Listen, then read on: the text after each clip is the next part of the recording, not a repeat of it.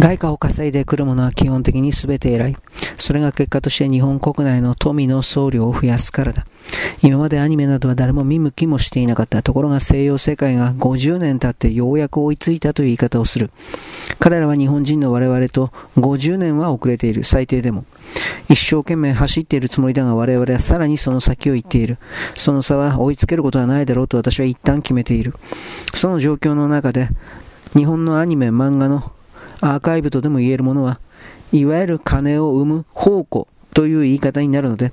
これを泥棒するために特に中間北朝鮮的な儒教圏の奴らが徹底的に触手を伸ばしているということは知っておいた方が良い。そして西側世界は自分たちがこれを生み出せないから、今度は法律における規制の形でそのクリエイティブな何かを縛ろうとする、潰そうとする、それも覚えておいた方が良い。そうした全てを跳ねのけて、我々は面白い作品をこの世界に生み出していかなくてはならないのである。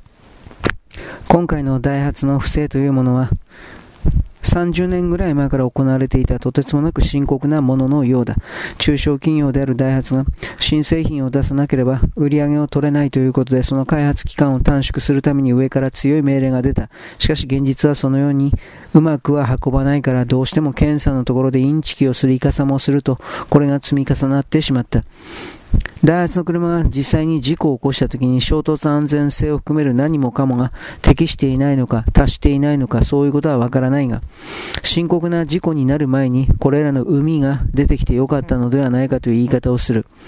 おそらくこれは親会社のトヨタがこれを出せといった圧力というか命令というかそうしたものを出したのではないかなと私は想定判定している。何とでも日本を貶めておればよい。言葉の力で現実を簡単に書き換えることができると思い込む奴らの野望は、思惑は終わった。そして、以後二度とそれを繰り返さないとこの地球という惑星が決めた。私は大きくはそのように見るので、これら中間から金をもらって書いているような電気自動車大追症の記事には一切心を動かされることはない。本当に素晴らしいものなら日本人はこれを買っている。本当に素晴らしいものなら責任を取ってディーラーはこれを売る。その一連の全てが起きていないのはなぜか素晴らしくないからだ。こんな当たり前のことをこの自動車評論家とやらは言わない。評論家ではないから言わないのだ。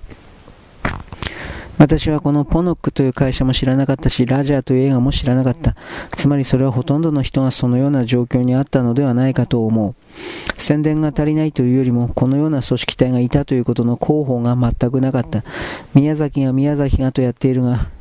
ジブリというのは宮崎のブランドだけでやっていたわけだから、それの劣化コピーのようなものを作ったところで普通の人は見向きもしない。これはお金を出している、おそらく日本テレビなどが中心になって作っているアニメ媒体だとは思うけれども、大きく方向性を見直さなければ、この記事のように本当に潰れてしまう。私はそれを危惧する。最初は何だってジャンプアップして上位の方にいるからそこだけ見ればこの悠々白書というものは素晴らしいということになる。しかし実際はどうなのか。これは悠々白書という物語に思い入れがなければおそらくはつまらないのではないかと私は見る。背景の設定であるとかそれらのテーマを一度予習している人でなければわからないという意味だ。いずれにせよ日本は漫画のコンテンツにおける様々な映像可能なものがあるのだから、それをこういった実写またはアニメの形でお金に転換できるものに変えていくということそのものは否定はしない。いろいろあるだろうが頑張っていただきたい。自分のアイデアが盗作されと勝手に思い込んで京アニに火をつけて34人だったかの人を殺した。青葉と同じような案件は世界中であるのだなと私はびっくりした。自分のアイデアを他人が使った。しかし人間だから同じようなアイデアを誰だって考えつくのではないだろうか。それが盗んだのでも何でもなく偶然にそうなったということは本当にあるのではなかろうか。謙虚な姿勢がなければ、つまり自分が一番であるとかの傲慢な海に浸っているのであれば、何をしても自分は正しいというそのような愚かな答えを導き出しがちになるが、それでは本当の意味における魂の進化であるとか学びは絶対に得られないのではないかなと私はこれを思うのである。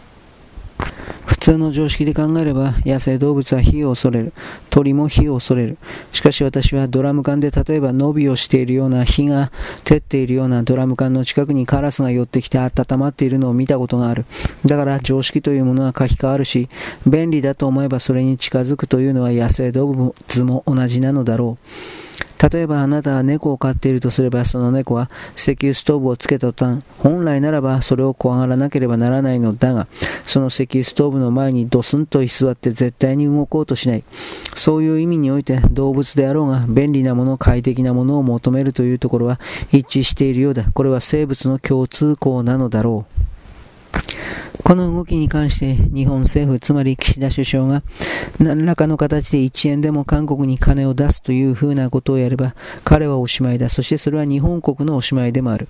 国家間条約においてこれは日本の側から条約を破った形になってしまうからだ。そうなると過去に、例えばソ連、ロシアと結んだような条約であるとか、様々なものすべてが、相手国が一方的にそれを破っても構わないという前例になってしまう。だから私たちはこの動きをよく見ることだ。韓国の側が、この新日鉄と三菱の資産を売却し、現金したら、日本は何がどうあっても制裁しなければ済まない。そうしなければ、国家間条約であるとか国家というものの意味が壊れるからだ。しかし、岸田首相がそれをやらないとするのであれば、彼はもうさすがに本当におしまいだ。下ろさなければならない。これは彼の行動をよく見ているしかないものだ。現場にいない人たちは反対だ、反対だ、横暴だと言っているけれど、現場の関係者は喜ぶべきことだとコメントを出す。この意味だ。つまり、反対だとか横暴だとか言っているものは沖縄県民ですらないということ。外から入ってきている活動家でしかないということ。そして朝日新聞や沖縄タイムズだったか琉球タイムズだったかそうした方々というのは、現地に一切足を踏み入れさえしないのに、脳の中の都合のいい言葉を他人の力と金と時間でそれを実現することが正義だと独り言を言っている気違いに過ぎない。そして彼ら気違いの背後には中国がいて、このペーパーを台本を読めとそれを渡している。彼らはそれを読むだけの下手くそな大読者、ナレーターだ。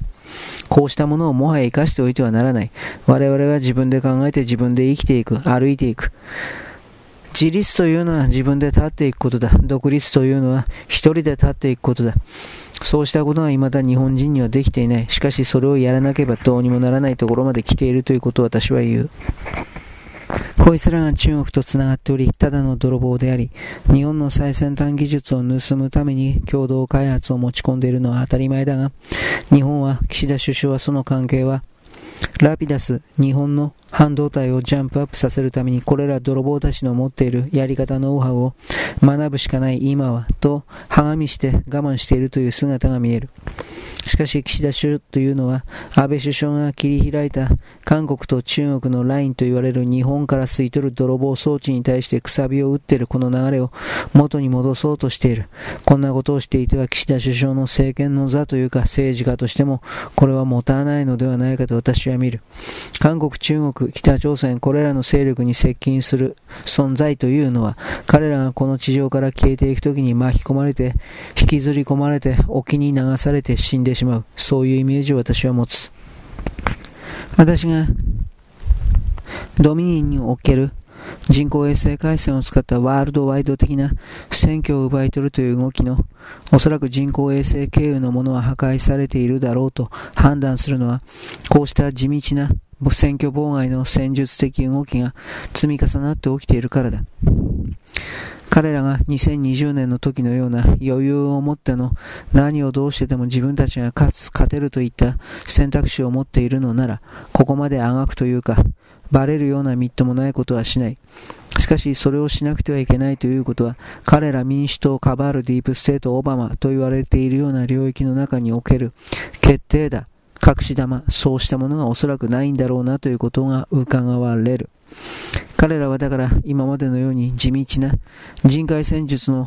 選挙妨害をするしかなく、違法投票すり替えをやるしかなく、そしてそれは当然やるのだけれど、それだけでは弱いのだから、こうした法律の手段を悪用して、明らかに無理筋と思われるトランプ大統領を外すということを仕掛け始めた。これを認めてしまうと、ブルーステートと言われる州において、すべてトランプ大統領と書かれない投票用紙、つまり投票用紙には最初からトランプ大統領の名前が印刷されていない、そうしたものが配られる。それはもはや選挙ではない。アメリカがここまでひどくなっているということを日本のメディアは絶対に伝えない。だから私は伝える。あなたは知らなければならない。今のアメリカを裏側から動かしている勢力が中間北朝鮮、これらとつながっているということの理解も持たなければならないのである。移民爆弾によってその国の国家体制を破壊し、くちゃくちゃの状態にしたところで、いわゆるカバールと言われている政府でも何でもなく選挙でも何でもない、そうした勝手に支配層を名乗る人々が入り込んで、迷える人々を金の力で、福祉の力で救うという計画が、今、すべての国家で進められている。そしてそれが欧米世界、さらには日本においても、これが仕掛けられようとしている。こうしたものを事前に見抜いて、これらの人類支配が当然だと言われている勢力を索敵し全て潰さなければ、我々人類に未来などない。私はそのような自由性を破壊される地球など真っ平ごめんなので、これら自由を奪おうとする側に対しては、徹底的に自分なりに索敵しあなたに伝える。人間が人間を支配してはならない。